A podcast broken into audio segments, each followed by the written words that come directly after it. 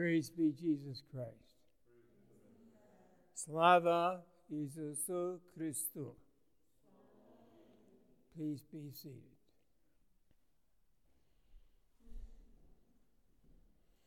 Today, in the midst of Lent, we celebrate the Sunday of the Holy Cross.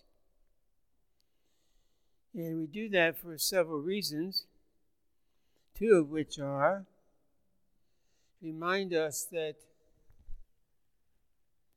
if we hadn't kept a very good Lent, or it's not too late to start, to reaffirm our commitment to penitential life during the great season of Lent. Secondly, it's remind us that we're just halfway to the journey of Great and Holy Week, which we should spend like a retreat in the home, quietly, prayerfully, and preparing for the great feast of the resurrection. My dear brothers and sisters, there was a gentleman who uh, had difficulty fasting and doing his prayers. And when he prayed, he usually prayed for himself and not others. And finally, he went to God, and he said to God, he says, you know, you give me so many crosses and penances to do in my life. It's difficult for me. He said, I don't know if I can live this life or not. So our Lord took him to a special room, and he opened the door. He says, now, there's a whole room full of crosses. He said, now go pick one out that you think is for you, so that you can stand it. He was in there quite a while, and he came out with the cross. The Lord looked at the cross and said to him, sir, that's the cross you had originally.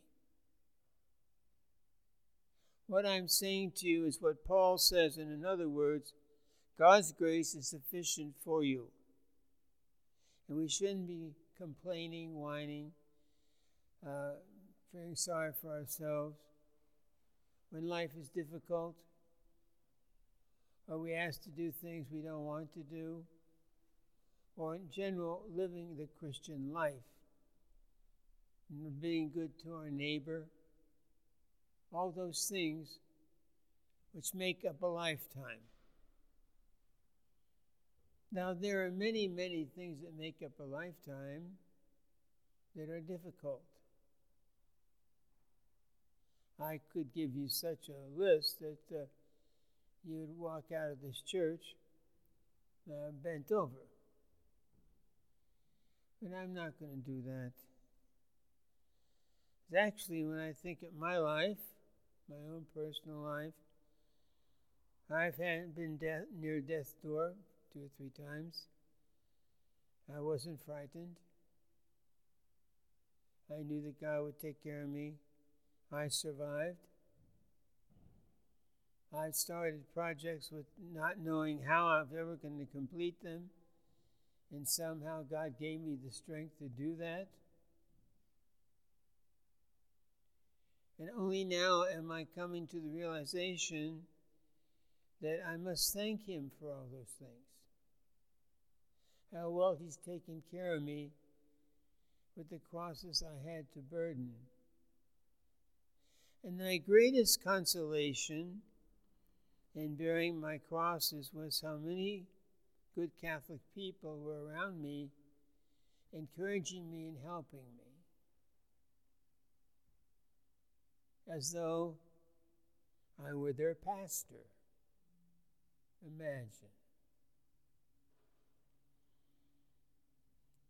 There is one great pastor, Jesus Christ, and we must console Him in the work He does for us. which is shed his blood on the cross, the holy sacred blood. And so that's royal blood. Christ was a king. And so today we wear royal robes of red, but Christ was a king. And it says in our prayers all this week and last week that he dyed his robes in his own blood. His own blood. His heart was broken. Not many consoled him. His heart was broken because the very people that he was dying for on the cross did not understand. And they went their merry way to Mary without looking at the cross. It, when a monk comes to the monastery, he brings the cross he wishes to bring, whatever style or whatever he wants.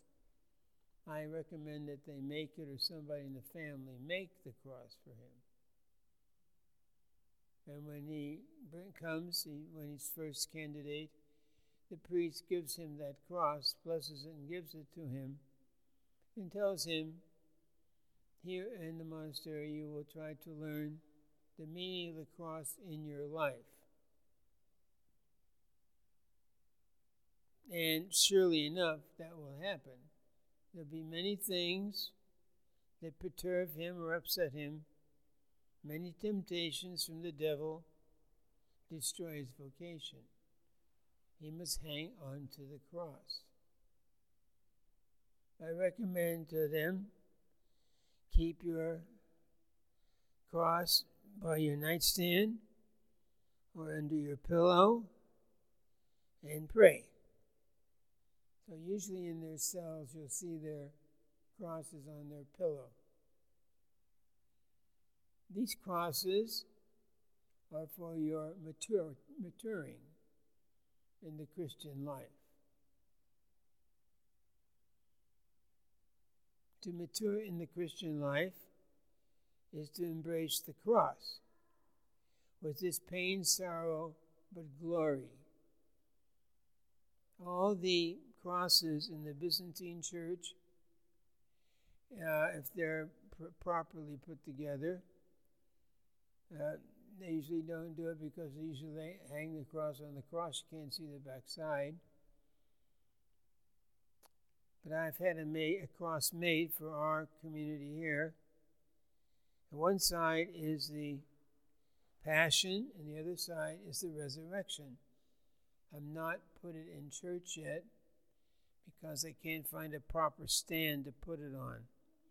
But hopefully I'll get around to that. So your cross has two things. It has the sorrow of this life and the joy of this life. And both we live with. But we like usually more joy than sorrow. But I used to think to myself, every blessing is bittersweet. I used to think when it's graduation day, you get your various diplomas. I don't know, I've collected a lot of them. They always seemed to rain. There was great joy, but there was tears. Sometimes I think about the people in my life who I loved dearly and loved me to a fault, and it was always with joy and tears. One of the things that was the most sorrowful, so I could not stand too well, was the death of someone I loved. I just didn't like it. But there is the cross. And someone we should love terribly died on the cross for us.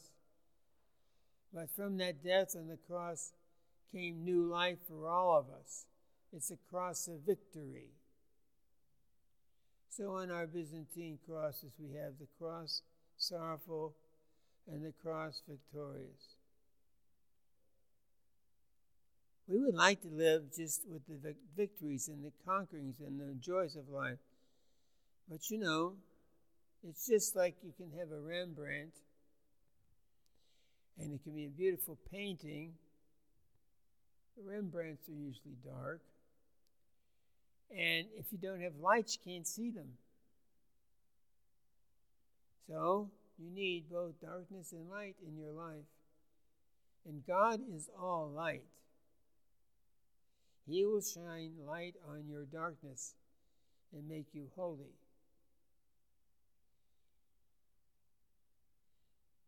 When we are sad or things don't go right, we should think of our Lord and go to that special room in our heart and talk with Him. God is with you in His joy and in His suffering. So I like to talk about heaven, as you know. I like to talk about Jesus in heaven, the great high priest, beautiful. I told you, all dressed in white and gold, with a beautiful crown on his head, light coming from his hands and all his wounds. But the light comes from his glorified body in heaven, is from his wounds, his suffering, what he endured in his own passion to bring us joy. And there he sits enthroned in glory, still shedding light on us from those wounds. Now, dear brothers and sisters, you must learn in life, as you trudge along, the light that comes from your suffering. You must learn God is with you and not be afraid. John Paul the Second used to tell the people, don't be afraid. In his life, he was just a little boy, about, I don't know exactly his age, when he lost his parents. He had a brother who was studying for to be a doctor, eventually lost him. He was hit along the side of the road by a military truck of some time. And yet he said, be not afraid. His country that he loved was full of communists who hated our Catholic faith, wanted to do away with it, and he said, be not afraid. When he came to be Pope, or we, first of all, he's paid a cardinal. Funny story told about him was he didn't have red socks. And there wasn't time to get red socks to put on with the black shoes with the red piping. So he had black socks. He put them on and went up to the Holy Father to get the red hat. Be not afraid. He wound up being Pope, and probably the most mark- remarkable Pope of the twentieth century. He was an actor, and he knew how to play the crowd, and we loved it. He was not afraid. Sometimes I pray for our present Holy Father. He's having a rough time, and he's not too well. He's only got one lung, you know. And uh, it's difficult. And he does things that uh, the cardinals don't agree with, and the church doesn't agree with, and he tries, but it's difficult for him. So I saw a picture of him when he was in Slovakia, and he was walking to go to a meeting by himself, and he was having a hard time walking, like I did after my surgery, but I'm getting better. So I figured out he must have had the same surgery that I had. It affected the muscles in his back, probably.